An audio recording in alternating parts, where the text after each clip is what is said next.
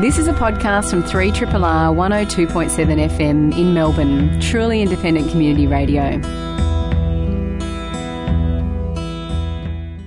Hi and welcome to 3RRR's Radiotherapy. Yes, it's that time of a Sunday morning when we sit down and have a little chit-chat about all things medical, mental health and other. Now, SK, our resident geriatric psychiatrist, screenwriter and comedic genius, is perfectly placed to review the film Still Alice. What happens to a linguist who loses the ability to remember words? Stay tuned, you're going to find out immediately. McZiff has spent the summer on the couch in a deep psychotherapeutic retreat. He's primed and ready to go in 2015. While Dr. Anabolics is our leading light, she shines the torch down the dark corridors of our minds and makes it okay to be who we are. Today, we've got a special guest in the studio. Associate Professor Peter Hand's going to come in and tell us these new interventions in stroke therapy. Don't laugh. No, there are new interventions in stroke therapy which have fabulous outcomes. So there's all this and the magnificent Kent on panel here on 3RRR's Radiotherapy. Dr. Hello, Torman. How are you? Yeah, I'm good. Yourself? You're looking beautiful. Oh, as always. Yeah. I just get better with age, really. McZiff looks a little worse for wear, I've got to say. Thank you very much, Torman. And I could say the same about you, if not worse. SK, I've just seen you all over the media for the last couple of weeks. What on earth have you been up to? Oh, we've been promoting clinical trials in Alzheimer's disease, and I resent your description of me as a geriatric psychiatrist, by the way. I still think of myself as quite young. Yeah, good. I'm glad you got that. I could have called you a psychogeriatrician. That sounds even worse, doesn't it? It sounds like a geriatrician who's just lost it. Slightly mental. You're going to kick us off with a free community mental health information event. Oh, yeah. We just try and promote good community mental health events where we can here, and there's an event that's being organised by the Frankston/Peninsula Mental Health Services Network, which has a terrible acronym, FPMHSN. It's basically focusing on carers of people with mental illness and how they often fail to get their needs met with services concentrating primarily on the sufferers themselves. So if you are the carer for somebody suffering from a mental illness, there's a free Community Mental Health Forum on Tuesday, March 24th at the Hastings Community Hall, 3 High Street, Hastings, kicking off between 11 a.m. and 2 p.m.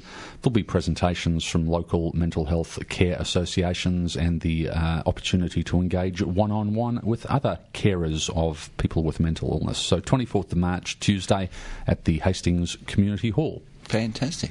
Now, Anabolics. Yes, I just wanted a brief bit of catch-up. There was a new app launched last week by Rosie Batty, the Australian of the Year, called iMatter, and it was launched through Doncare, have been the group that have been have supervised this through and launched it, and it's available through their website, and it's been launched as a resource for young people who may be in abusive or destructive relationships or who may be questioning their own sense of worth within the relationship sphere. Yeah.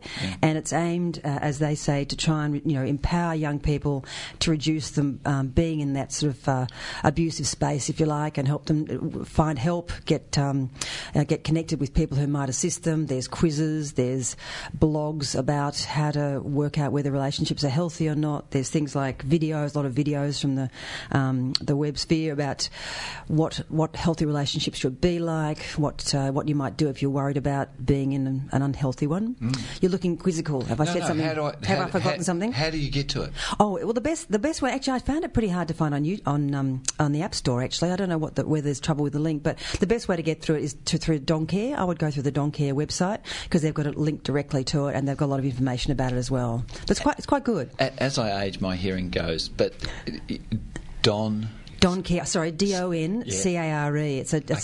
It's out in Doncaster, which is where the name. Donkey. I think, what the hell sort of a Doncare. Sorry, that might be my fast speech, okay, but it's quite a good app, worth looking up. All right. What do you think of the ice bucket challenge that occurred in our absence? Did you for ALS? Yeah, yeah. The ice. Well, I mean, I was astonished at how widespread it was. Yeah. I mean, all of my kids did it. Yeah, I mean, it went viral, didn't it? Absolutely. So in America, it raised from the public purse, I think, $85 million US. Wow. In America, in Australia, it raised $4 million. Cheaper. Just off that one. Mm. You know, it reminded me of the Red Nose Day with the children with cot death and SIDS. And it'd be interesting to see whether it has a second or a third or a fourth, whether, it, you know, I mean, eventually it'll wash out and it'll disappear. As someone who works extensively in the area, do you think that this viral craze that took hold, do you think it was matched with any increase in public awareness of the condition which it was attached to? Look, I do, for all sorts of reasons. One of which was that we noticed that during the months that happened, our referrals to the clinic trebled. Mm. And now that was not just patients concerned, that was patients with the disorder who became aware that they had the disorder. So the awareness, so anecdotally, I mean, I can back it up with some stats if you like, but anecdotally we saw a surge of presentations during immediately following the awareness program for that. Does that mean people are picking things up earlier? That's right. What? So one of the things about this, of course, will be to get patients very early in the course of the disease, especially if there's ever a significant therapeutic intervention designed for it. But it was an interesting phenomena, and it was embraced, and I think it gave a lot of hope and heart to the carers and patients with ALS that you know, their disease, this disease that they've got is being recognised and supported, because, you know, for the last 30 years we've sort of been very much in sort of the back room and... Of that spike in interest that you saw in referrals to your clinic, I mean, what proportion of them were false positives? Like, one of the difficulties we have whenever we promote Alzheimer's disease trials is everybody who slips a word in a sentence every now and then is convinced they have the disease and rings up. Yeah, look, less than 30% were false positives. So people are self-diagnosing themselves with ALS. I think on the basis of this. They're approaching their GPs, and they're just worried. I mean, and the GPs would then say, "Yeah, look, off you go." And so it did pick up very early, and I'm at very early symptom onset, because often patients with this disorder will have symptoms and not be diagnosed for. A diagnosis not established for 12 months because there is no diagnostic test. It's a matter of clinical observation over time that gives you the diagnosis. So, you know, we know the lag time to diagnosis. The average in Australia, according to the National Registry, is about between 12 and 18 months from symptom onset, a diagnosis is eventually established. Is there an advantage? Like, if you pick up a breast lump early, there's an advantage. Is there an advantage to getting these things early? Or? No. One would be kidding ourselves if we thought we had a meaningful therapeutic intervention currently for ALS. There are certainly a lot of things to do. There's no doubt the response rate to some of the interventions we use really improve quality of life and do prolong survival. But the drug therapies is lacking. But out of that, so out of the public purse of the Ice Bucket Challenge, the $4 million that was raised by the community, the one of the Motor Neuron Disease Research Institute of Australia has partitioned $1 million and have offering $1 million grant within Australia for research into the cure, a cure for sporadic amyotrophic lateral sclerosis /MND. Well, that's great, isn't it? So that's never. I mean, that level of funding for that type of research has never occurred in this country. So it's been a fillip for the people that have been involved in the disease for a long time.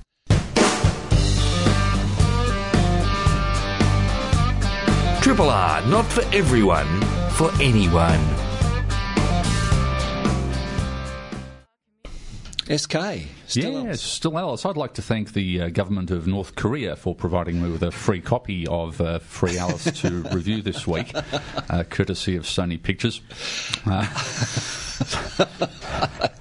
Oh, well, you're going to get a shutdown, you know that, yeah, okay. Still Alice is a hot Oscar contender for this year. Julianne Moore is the lead actress, and she stars in the film alongside Alec Baldwin and Kristen Stewart. But she's great.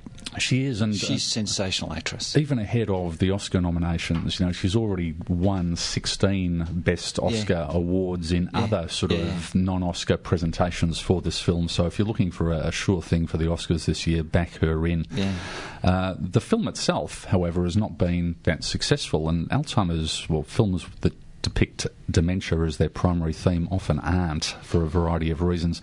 But as of last week, this film had only grossed $6.5 million at the US box office, despite all the hype surrounding Julianne Moore's acting in it, and it grossed only $1.5 million worldwide outside of the US. It's one of the few films over the past 15 years. Hang on, that's minuscule. It's tiny, yes. But if you put that into perspective, somebody wrote an article in 2012 looking at films which had had dementia as their main theme since the year 2000, and there were 10 English-language-speaking films that dealt with dementia, and the combined gross of those 10 films was $165 million, of which $115 million was accounted for by The Notebook alone. Oh, wow. Mm. So it's not the sort of subject matter that draws people in. You know, people don't want to hear negative stories about neurodegenerative disease, typically. You know, maybe a topic like dementia should be tackled by Michael Bay, and a giant robot could have its programming corrupted and he slides slowly into dementia, perhaps, and with a few explosions we get punters in. Works for me. Works for you. So it's a difficult area to make a film about. It's difficult subject matter. These aren't feel-good movies when they hit the film and when they hit the screen, and I did use the phrase chick flick to anabolics outside in the green room before to describe Still Alice. I guess this film was interesting for me for a couple of reasons. I always like watching films with an eye for how realistically or otherwise they portray the condition that they claim to show. And unfortunately, in the case of Still Alice, the answer would have to be it's not a very successful portrayal. It's not a very realistic portrayal of an Alzheimer's disease type illness. It seems to take different elements of different types of dementia and jumbles their time course quite incoherently, so that if you actually had a patient who was presenting with the cluster of symptoms that Julianne Moore had, particularly in the early stage of the disease, I would have been led down quite a different diagnostic line. The plot of the film concerns a brilliant linguistics professor at the University of Columbia, Dr. Alice Howland. She's just turned 50. We first see her in the film during her 50th birthday party. She's the mother of 3 young adult children in various stages of their own careers. She's extremely successful. We see her presenting at a large conference. Her husband describes her as the most intelligent person I've ever met, and it's a particular tragedy that she's a professor of linguistics, I guess, so it's hammered home to the audience just how important her losses are to her as somebody who was premorbidly of very high intellect. But it sort of diminishes the tragedy of this disease occurring to anybody, really. We first realise that Alice has a cognitive problem when she's giving a presentation and an invited speech. She experiences a spontaneous word-finding difficulty. She stumbles whilst searching to find the word lexicon, and instead of using the word lexicon, after a fairly lengthy pause, she substitutes it with a similar word. She uses the term word stock, which is, I guess a corruption or a close meaning of the word lexicon. Actually, it's terrific because we've got 2 neurologists in the room. We're nearly even, Stephen, so we can have a really good discussion on this. So word finding as a primary presentation for this disorder, you're not happy with that? I'm thinking that at the age of 50, if I had a patient who was presenting with an early word finding difficulty that was out of proportion to the presence of any memory difficulty as such at the time, I'd be thinking frontotemporal dementia. There's a language variant frontotemporal dementia. Mm. And at that age, that would be more common than an atypical Alzheimer's. And we better make this very clear. That's very different to the fact that we all have, at some point in time, depending on how sleep deprived we are, how anxious we are, how preoccupied we are, we will all have word-finding difficulties. We will. We will all struggle to remember where we put something. We will all struggle to remember somebody's name. We will all struggle to find the right word at times. Is anyone else excited we're about to see a neurology off in the city? Yeah, just wait. The next nil all draw. There's no treatment for this either, Tim. Oh, so good. Okay, well, I feel completely comfortable in that case. The next symptom that Alice displays in the film, she's a runner and she goes jogging, and she jogs through Columbia University, presumably, which is an environment she's extremely familiar with, having worked there for several decades, we're led to believe. And while she's jogging through the centre quadrangle of Columbia University, she becomes disoriented to place, like she stares around herself vaguely with no actual recognition of where she's at. Mm. And that is an early symptom of Alzheimer's disease, becoming geographically disoriented in a place that's very well known to you, and in a sporadic rather than enduring way. To me, doesn't suggest Alzheimer's disease. Perhaps a TIA or a mini stroke, perhaps, to explain something like that, or a dissociative episode, a migraine, yes, but not typical of Alzheimer's disease in any sense. She then goes to see a neurologist, and I liked the portrayal of the neurologist. Of course, you did. He was a nerdy Asperger's type with variety of physical deformities and social inadequacies. We're a very select bunch, okay? We're a very select bunch. You have to, it's not just intellect that gets you to become a neurologist. There's a whole lot of other things you've got to have. Yeah, okay? Lack of social skills. All of that, yeah, all of that.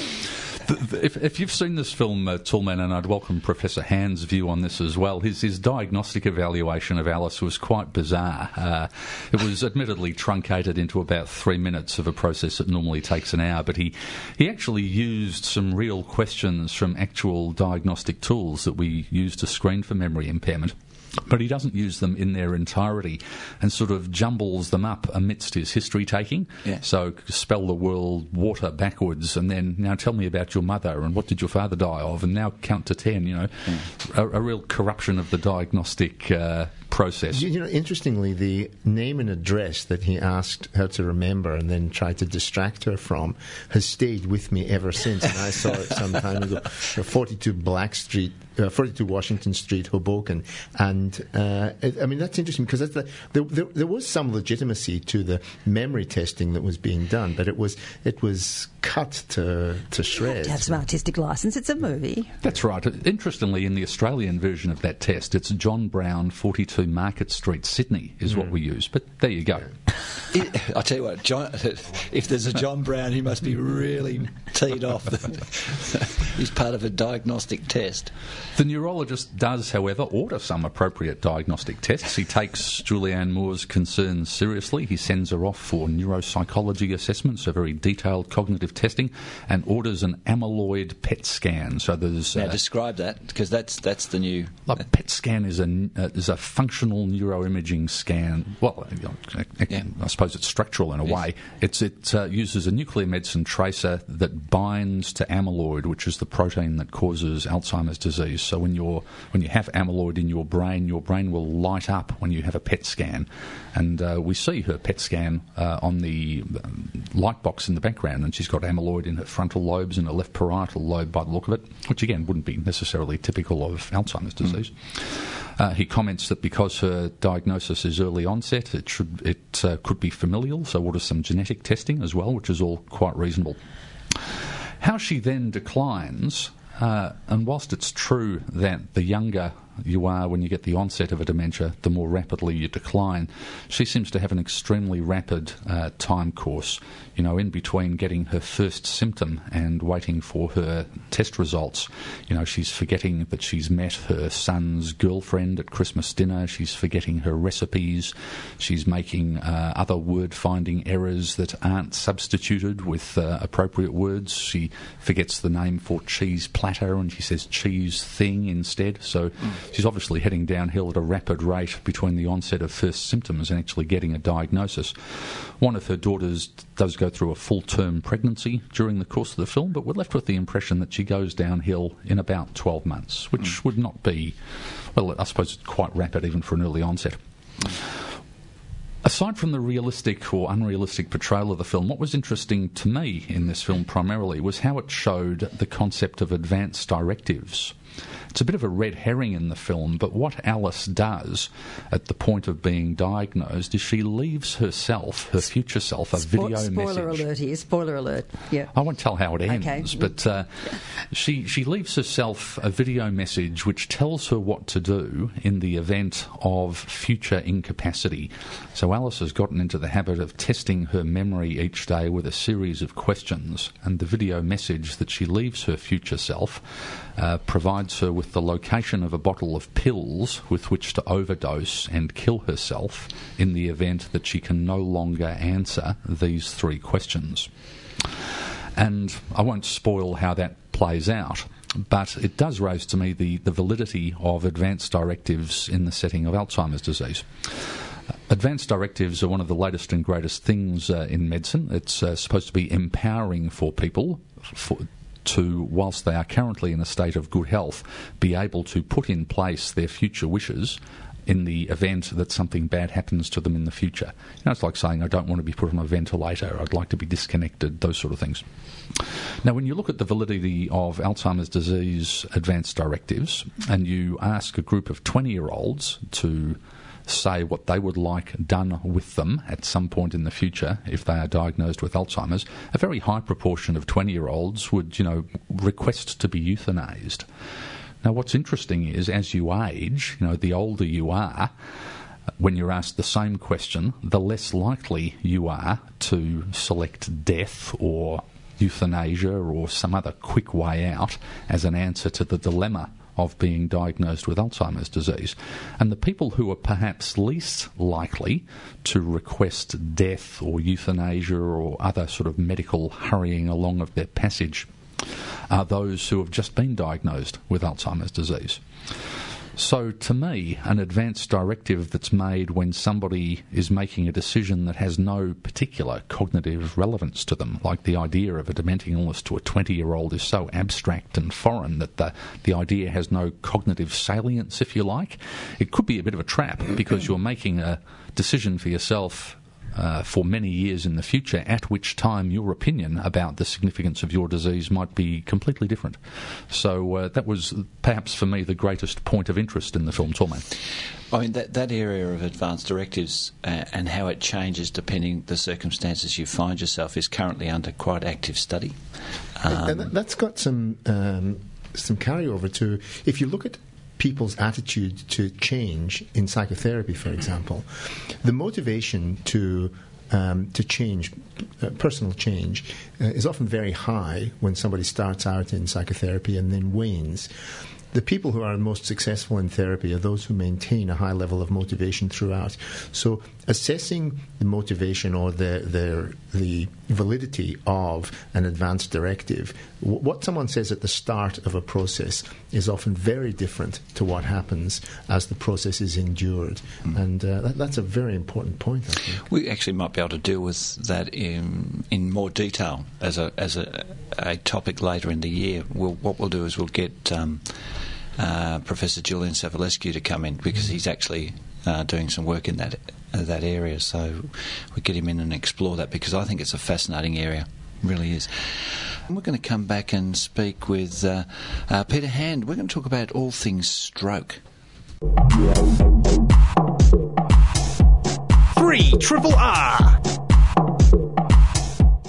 Peter Hand, it's lovely to have you back on the show. You've been here a couple of times over our journey. Yes, I have, Tall Man. It's nice to be back. It's a new studio. It's very exciting, and I'm a little bit upset that my identity has been revealed. So those who have very long memories and recall an earlier iteration of the show may remember my voice, but I'm not going to reveal who I was because I could get hunted down and shot. Yeah, fair enough too.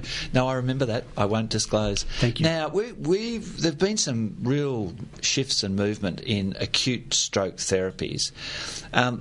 Let's just deal with what we currently. You know, there's been a fairly vigorous debate around the world for acute therapies that undo blood clots in the brain or in the vessels of the brain, and that's the thrombolysis story. So, could I just interrupt you, tall man? I thought I was coming on after SK to talk about really boring film subjects, and I think stroke is a really boring film subject. I can't think of any good films that have featured stroke. No. Although I was thinking, I've been going back over the Sopranos, and at the end of series 1 of The Sopranos, Tony Soprano's mum has a stroke, and she's wheeled off at a time. Have you talked about? We have a resident expert on this. Do you know, The Sopranos has been probably one of our favourite topics in here, and that was one of my favourite topics, and Tony Soprano's mother's stroke was one of the most disastrous events in television history because it robbed us of the most revolting character in the history of television,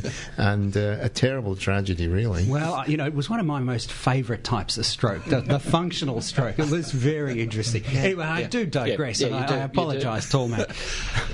So, thrombolysis. Tell us about that, and then we're going to deal with the clot retrieval stuff. Well, it's fantastic news. It's a very exciting time at the moment with all the developments, but let's just take a few steps back. What we know about stroke is it's a devastating illness. It's got a high likelihood of killing you, but even perhaps worse, it leaves you disabled. So we know at a sort of population level the best way of reducing the likelihood of a stroke is to work on the risk factors and prevent people from having a stroke in the first place. But once you have it, the only way that we can really make a difference to outcome, perhaps reduce death, but certainly reduce disability, is to try to break down the clot that's blocking the artery in the brain. And so we've developed, really following on from our cousins in cardiology, and about 30 years later, we've developed approaches to breaking down that clot that is blocking the artery in the brain. And the first development was actually 1995, so back when radiotherapy was just in its infancy. There was some trials done of a drug that you give intravenously, perfuses, or it works around the whole body and breaks down the clot in the brain and re-establishes blood flow to the brain tissue. Now, some of the brain tissue is going to be irreversibly damaged no matter what you do, but the idea is to keep the blood flow to the other vessels and limit the death and destruction that occurs within the brain. So thrombolysis is able to do that and has a significant impact on outcomes. It improves people's outcomes. So when we look at patients who get thrombolysis, because not everybody can get it, it has to be given only for patients who present very soon after symptom onset. But when we look at outcomes, in that group of patients, if we don't do anything, if we just admit them to a stroke unit and give them standard care, probably about 60% of those patients will die or be dependent at 3 months. If we give those same patients thrombolysis, intravenous TPA is the drug, then about 10%, maybe even 12% will do better. And what this means is that instead of 60% dying, about 48% will die or be left disabled. So that's been a huge improvement, a major advance in stroke treatment. And that's what we've been working on for the last 10, 15 years. We've been thinking about, can we give it later than 3 hours? We've been thinking about, can we give different types of drugs? And is there a better way that we can give thrombolysis? Mm-hmm. I mean, and it's been a fairly fraught pathway getting to that point. That 3 hour time window, first of all, getting the public awareness of what a stroke might be, which sometimes we have attacks that you get a deficit.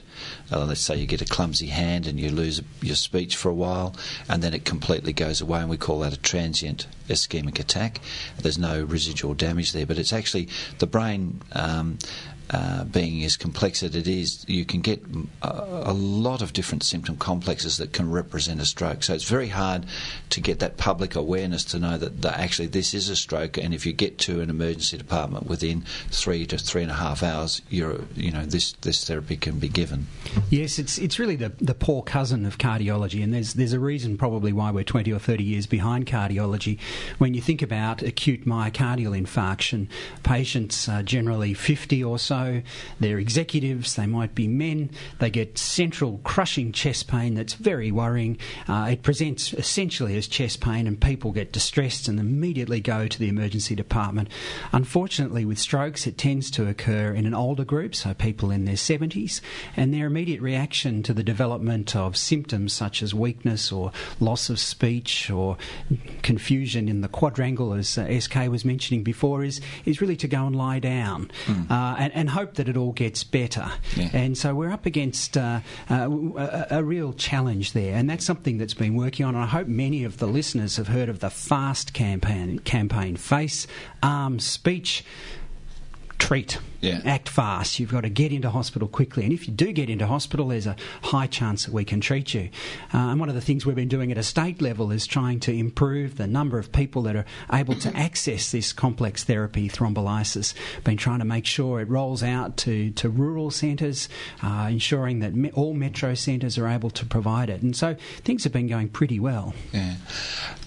So once you've recognised that you're having a stroke and you're at the, you know, there are things that we have to decide, like the first thing that has to be decided when you've presented is that this is not a haemorrhage into the brain, because the haemorrhages into the brain can cause the same type of symptoms as a blockage to the pipes that are feeding oxygenated blood to the brain. Absolutely, and about 80 to 85% of strokes that occur in our community are due to the blocked blood vessel, ischemic strokes or infarcts, and about 15% are hemorrhages. But obviously a clot-busting drug given to a hemorrhage would be disastrous. It's one of the sad things and difficult things about stroke therapy is that the only way we can currently diagnose a hemorrhage or distinguish between a hemorrhage and an infarct is to do a CT scan, and we need to be able to do that rapidly, and that means basically the patient has to be in hospital, has to have access to the CT scanner so it can be performed, and we can find out firstly, is it a stroke that's due to a blood clot or is it due to a bleed? Okay. Now, so the TPA, the thrombolysis story is set and is currently being further investigated with multiple other trials and sub-studies, and now there's what's come out recently is actually going into the artery and getting rid of the clot via a catheter inside one of the vessels inside the brain. Yeah, this is the big thing. It's we know that if we can break down the clot, then we can limit the damage to brain tissue and improve the patient's outcome. But one of the things that we've known for a long time is that certain types of clots are very difficult to break down. They don't respond so well to a drug that's given intravenously. One of the other concerns we've also had is the bleeding risk associated with giving a drug intravenously that goes all around the body. So we've looked over a number of years at the possibility of trying to pull out the clot, so taking an approach where we put a needle in the groin, thread a wire up through the artery, up to the brain artery that's involved, and then somehow capturing the clot, pulling the clot out. And over the years, there's been a number of different approaches, but the breakthrough and the reason for the big excitement is that we think we've developed a pretty good system where we're able to actually put what's called a stent into the brain tissue or into the brain artery, and that stent then allows us to suck out the clot with a fair amount of force and prevent the blood vessel sort of collapsing, and then you remove that stent. So we're able to get that clot directly out. We can do it quickly, and then it re-establishes blood flow. So you actually get into the vessel wall, and these stents, they're little sort of wire cylinders, mesh like wire cylinders. Yes. So that supports the vessel wall and allows high pressure suction to actually then suck the clot distal to the stent out. Absolutely. So okay, and the success rate of doing that?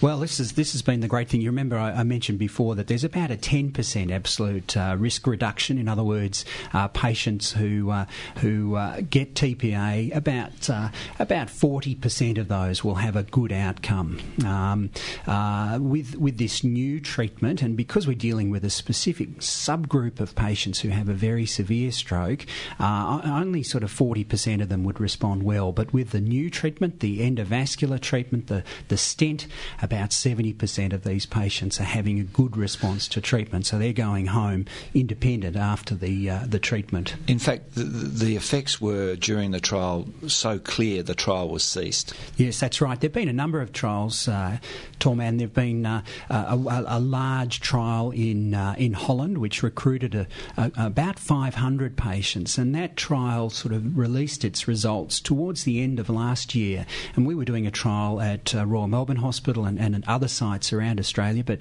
coordinated through Royal Melbourne Hospital. And with the results of the Dutch trial, we went back and looked at our figures.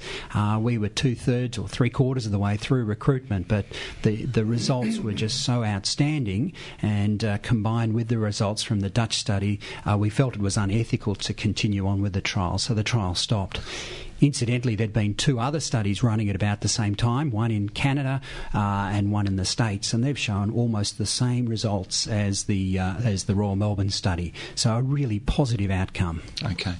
And the time that, the one thing, the advantage of this retrieval from within the vessel is that you've got more time. When you give TPA or thrombolysis intravenously, you've only got a 3-hour window, but when you're going to remove a clot from inside an artery, that window to do the intervention increases out to 6 hours?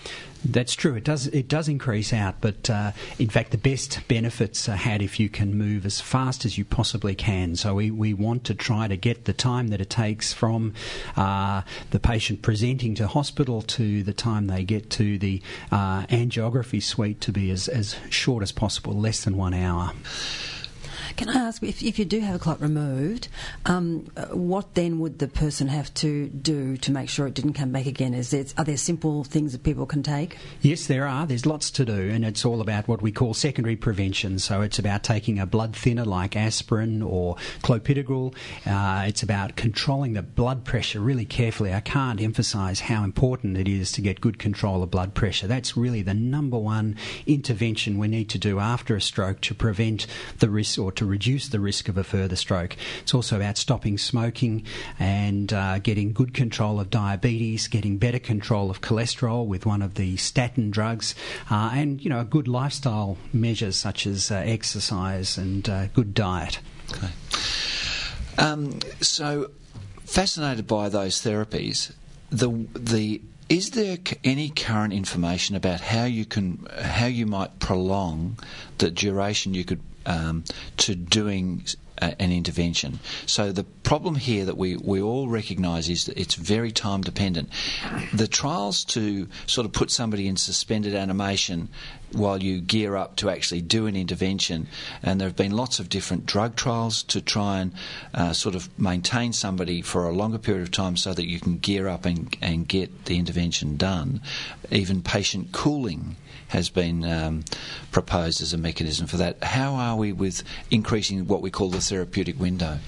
Yeah, that's a really good question, Tom. And so there are sort of trials of hypothermia and other methods of neuroprotection that might increase the duration that we can give this treatment. The other sort of general approach that we're looking at is there a way that we can define whether there is salvageable tissue outside the current sort of 4.5 to 6 hour time window? So basically with these treatments there is a risk and a benefit, and the risk is that you can cause bleeding into the brain if you re-establish blood flow. And so what we're looking at carefully is, can we establish a better idea of whether the patient's likely to respond to this treatment using imaging techniques to define if a patient may be a potential candidate for this treatment outside of the conventional time window. So we're looking very carefully at that. That's what's going on. Okay. Look, well summarised, and it is exciting times in what is otherwise a fairly devastating disease. But again, it's all really, when it boils down, it's about the primary prevention, good blood pressure control, low-fat diet, body mass index, good living, and exercise. Good exercise. Yeah. And you can actually not get down the zone that... so we don't see you in the first place. Correct. And I'm out of a job. I don't mind. Exactly. Yeah, we all agree. We're going to come back and we're going to turn the good men theme from last year on its head, and we're going to talk about bad men. You're listening to a podcast from Community Radio 3RRR in Melbourne, Australia. Hi, you're listening to Radiotherapy. McZiff. Now, we did have a real crack last year at talking about good men, and in particular talking about good boys, and if we created good boys, we would naturally then get good men. But this year you're going to turn it on its head, and you're going to actually talk about some bad men. We're going to give some we're going to finger point. No, not really. What I'm going to talk about today is how manifestly unsuccessful we were with our plans for creating good men, because from the time of our break last year, there's been some pretty terrible things that have happened, Tom, and across the world. And I'm not suggesting that these have been events that have been undertaken by bad men, but there have been events that have been undertaken by men who've been behaving badly. Mm. And there are a number of different things that have really they've stood out in recent months. So we had here in Sydney, we had the Lindt Cafe event with man Harun Monas, an Iranian refugee or migrant who came here and who basically brought Sydney and a nation to a standstill. We've had the Charlie Hebdo in Paris, in the kosher supermarket, the attacks there, which completely shut down Paris. We've recently had the events in Copenhagen, really devastating events. And against a backdrop, we've had this constant stream of stories about sexual abuse, institutional sexual abuse. So we've had some really terrible news. Mm. And these are dark and murky things, there is no doubt, and it's often difficult to actually talk about them at a base level, but we certainly have to confront this for what it is at the basic levels, both in terms of the terrorist threats and what that actually means, and what it means for individuals, and how not to lose your humanity in that process. Because that's my concern from my own reactions, my own guttural emotional reactions, is my humanity starts to really evaporate. There's also been one woman a week killed by her domestic partner in the last 6 months. It's just extraordinary. That's the other form of terrorism that's happening just quietly in our suburbs. Mm.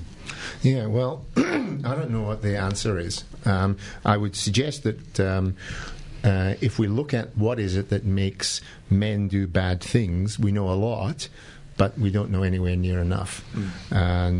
And we'll perhaps try and just work our way through it. So what do we know? Well, we know that poverty is toxic, and that there are a number of contributing factors that link poverty to disturbed behaviour and impaired mental health.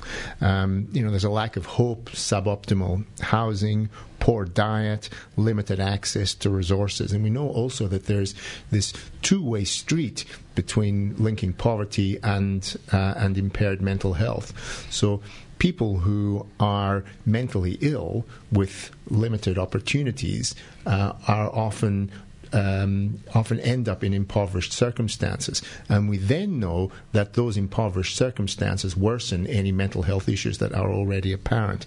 So we know poverty is one thing, and there in some of these cases where men are behaving badly, poverty in impoverished circumstances is very much a part of the story. I want to be careful you don't draw too close a link between the presence of mental illness and risk of violence. Absolutely. Because it's a different kettle of fish. Yeah, I totally agree, and I'm just linking what we do know, because we don't really know that. We know more about the link between impoverished circumstances and mental health issues than we do about poverty and bad behaviour, because bad behaviour occurs across all spectra of society. Now, Moving away from poverty, we know that social alienation is toxic to emotional well-being. If you feel on the outer, if you're peripheral to career opportunities, stability, material comfort, and the like, then anger, frustration, anxiety, and depression are more likely to grow. And also the likelihood of resorting to suboptimal coping strategies and the sort of things that we see are drug and alcohol use, gambling, and crime. And we know that those who are impoverished and socially alienated are more often aggrieved, and it is the aggrieved who are frequently vulnerable to being exploited by unscrupulous, manipulative individuals or groups who then seek to further their own political aims by recruiting these young, often aimless and angry men to do their dirty work. So that's a pattern that we've seen historically. We've seen it over and over again over hundreds of years, and we're certainly seeing it now, and in particular with some of the terrorist groups and IS in particular. We see it with gangs, and we see arguably, and this might be a controversial point, you see it with the army. If you look at the demographics of those who make up the United States Army, they're drawn from young, disenfranchised, underrepresented, undereducated groups, and they're placed in a facilitating environment where it's okay to be violent and aggressive towards other people. So I think this idea of being poor and socially isolated and poorly educated and disenfranchised, governments use that for our own benefit as well. But what they do to differentiate the army from less structured gangs and groups and terrorist groups, for example, is that they actually have some hoops that you've got to work your way through. And if you are, for example, mentally ill or overly psychopathic, you get promoted. Yes. Thank you for that. This is a very difficult thing to talk about, because nobody here, we would all argue that the armed forces that are working on our behalf for us do a great service. They protect our lives, and they're in circumstances that I couldn't comprehend being in myself. I'd curl up in a ball, I'm sure of it. But what you're saying is absolutely correct. I was keen to emphasise that it was the US Armed Forces. I have no knowledge about our own armed forces. No, but I think in general that these are the sort of discussions that it's almost politically incorrect to have, but they need to be had.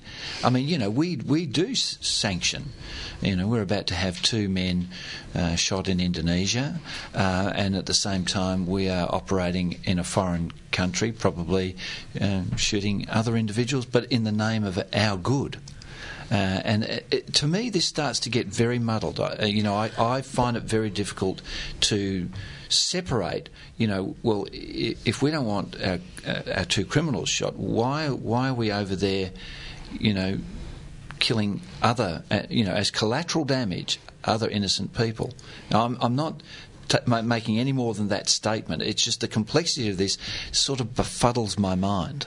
Well, even though I'm female, my interest professionally has always been in male mental health. I've had a practice where I've looked after young men almost much more than I've looked after young women, and I've talked about this on the show before, but one of the things that absolutely leaps out when you are a female psychiatrist listening to young men talking about their actual depression, grievances, aggression, their trauma.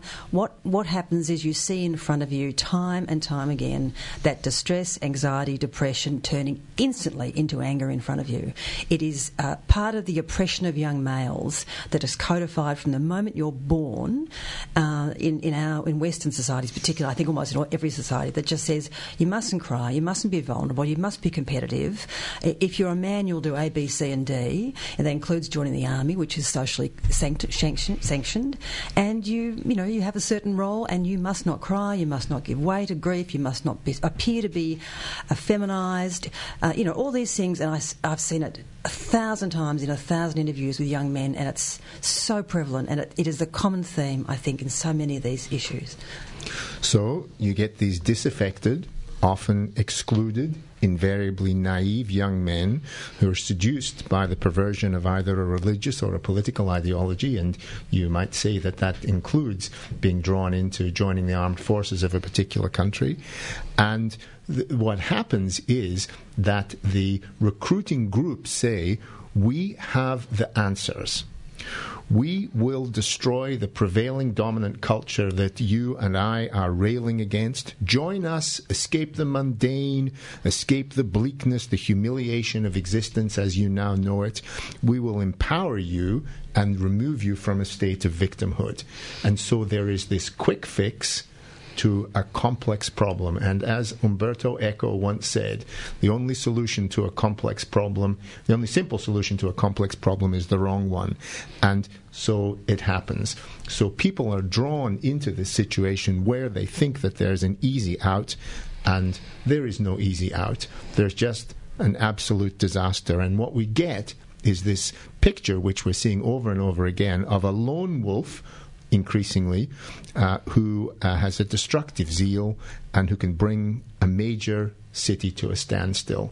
And we've seen this a number of times in recent months.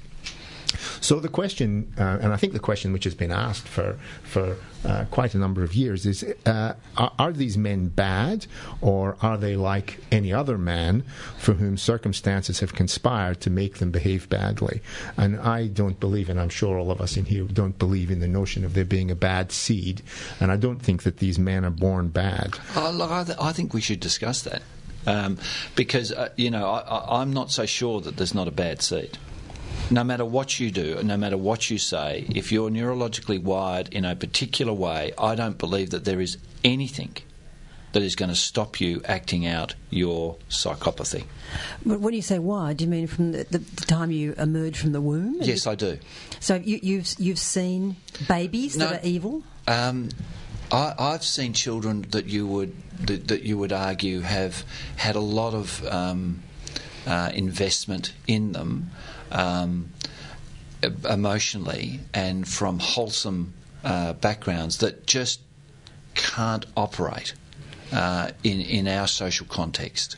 Absolutely, and the issue then is how they are managed throughout their lives, and how do you turn someone who is a constitutionally difficult baby, who doesn't attach well to the breast, who screams and shouts and is colicky and is difficult and has difficulties in preschool, in kinder, at school, in the army, wherever it is. There are these people, we all know them, but not all of them turn into destructive psychopaths who bring a city to a standstill.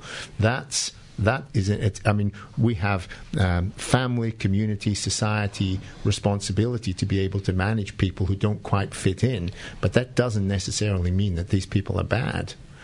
Doesn't mean that they've got that they are a bad seed. Well, I'd only use the word. I mean, but bad's a pejorative term. But what I'm saying is not fixable. You can pour all the resources you like into that person. It is not fixable. Well, look, you may be right. You may be right, but I'm not sure that's the profile of the people that you're talking about.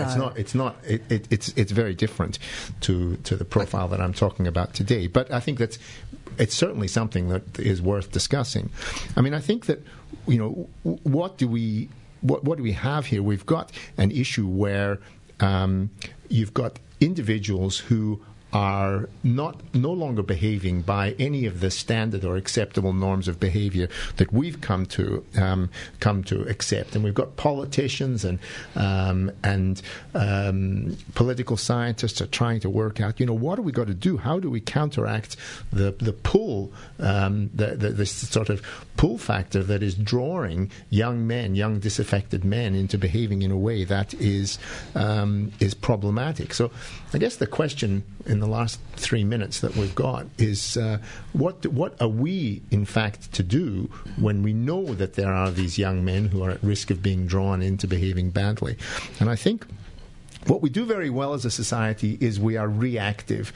We have wonderful outpourings of grief whenever there is a disaster. We have marches and we have displays and we have flowers which are put as memorials, but I think we've got to be a lot more proactive. And I think we need to have a meeting of minds and ways, because I actually think that there is hope. And we have mentioned a couple of times on the show what's about to happen on an Indonesian island with Andri Chan and Mayuran Sukumaran. Now, both men who've done bad things, there's no question they've acknowledged that they've done bad things. And yet, by all reports, they have been rehabilitated. And they have been rehabilitated in the face of the unimaginable horror of facing their own impending executions. And this is a pretty remarkable thing. Now, what's going to happen as a result of the tortuous Indonesian legal processes, that's entirely aside.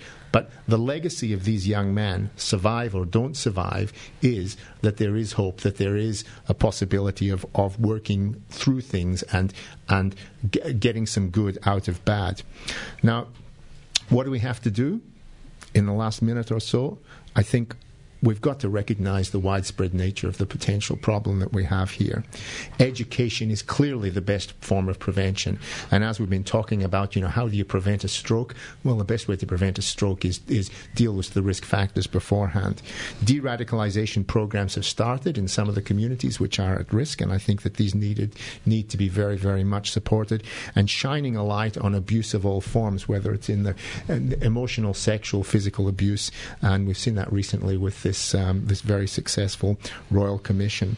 So getting back to trying to juxtapose last year's topic of good men and now men behaving badly, men need good role models. It's the absence of good role models that makes men fundamentally at risk of going down a path of behaving badly. And families, communities and society needs to recognise this. That needs to be our focus. Absolutely. And I'd say one other thing too is that one of the things that attracts young men to these cults and to the army, as you were saying before, is that men are crying out for brotherhood. It's the word that you hear all the time when they're raising flags and this concept of brotherhood for men. What happens with people being beheaded is the end of the spectrum, but moving that bell curve to the left with good men reaching out to each other every day and not being competitive and allowing people to reflect on their own situation, to be nice to each other, gentle to each other, dare I say it, more female with each other. And I get smiles all around when I say that, just as I'm getting now. I'm telling you, we've got a sisterhood and the sisterhood works. Yeah, no, they're good smiles. A good brotherhood will work. Yeah, okay. Look, we'll keep chipping away at this coalface because there's a lot of work to do, but we better get the scientists on because they're throwing stuff at us. Peter Hand, thank you for coming in and illuminating us on stroke, and to SK, McZiff and Anabolics. We're back, and to you, the listeners, we'll be here next week. We've got a cracker show lined up, so stay tuned. Bye. This has been a podcast from 3RRR 102.7 FM in Melbourne. Truly independent community radio. Want to hear more? Check out our website at rrr.org.au.